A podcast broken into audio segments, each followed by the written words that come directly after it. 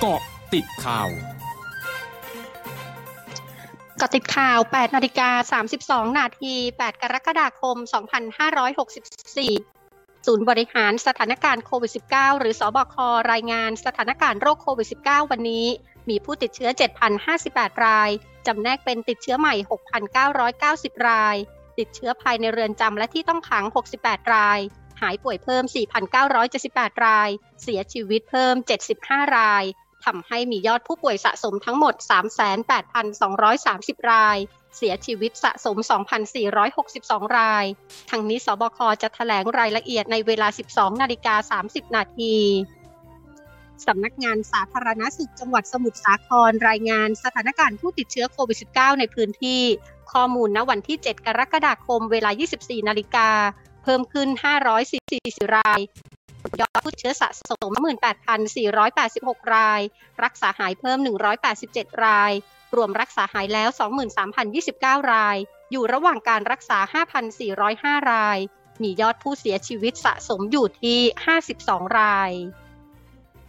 กรมอุตุนิยมวิทยารายงาน ประเทศไทยมีฝนเพิ่มมากขึ้น กับมีฝนตกหนักถึงหนักมากบางแห่งบริเวณภาคเหนือ ภาคตะวันออกเฉียงเหนือ ภาคกลาง ภาคตะวันออก และภาคใต้ฝั่งตะวันตก ขอให้ประชาชนในพื้นที่เสี่ยงภัยบริเวณดังกล่าว ระวังอันตรายจากฝนตกหนักและฝนตกสะสม ซึ่งอาจทำให้เกิดน้ำท่วมฉับพลันและน้ำป่าไหลหลากได้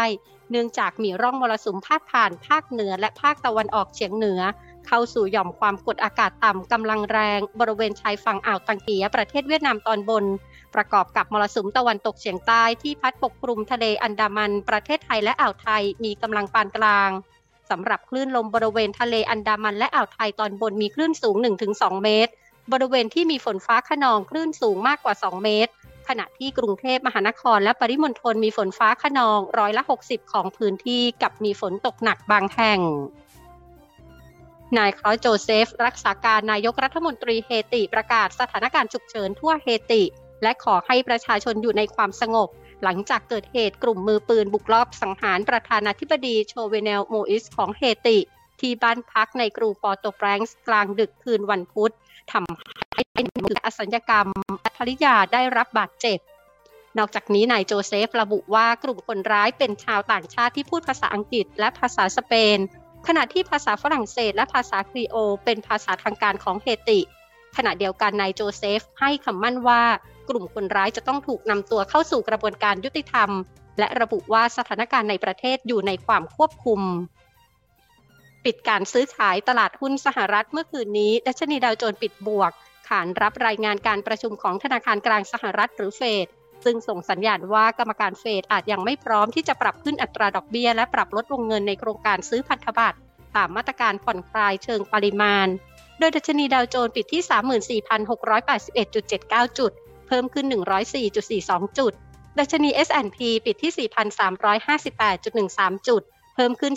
14.59 จุด และดัชนี NASDAQ ปิดที่ 14,665.06 จุด ลดลง 1.42 จุด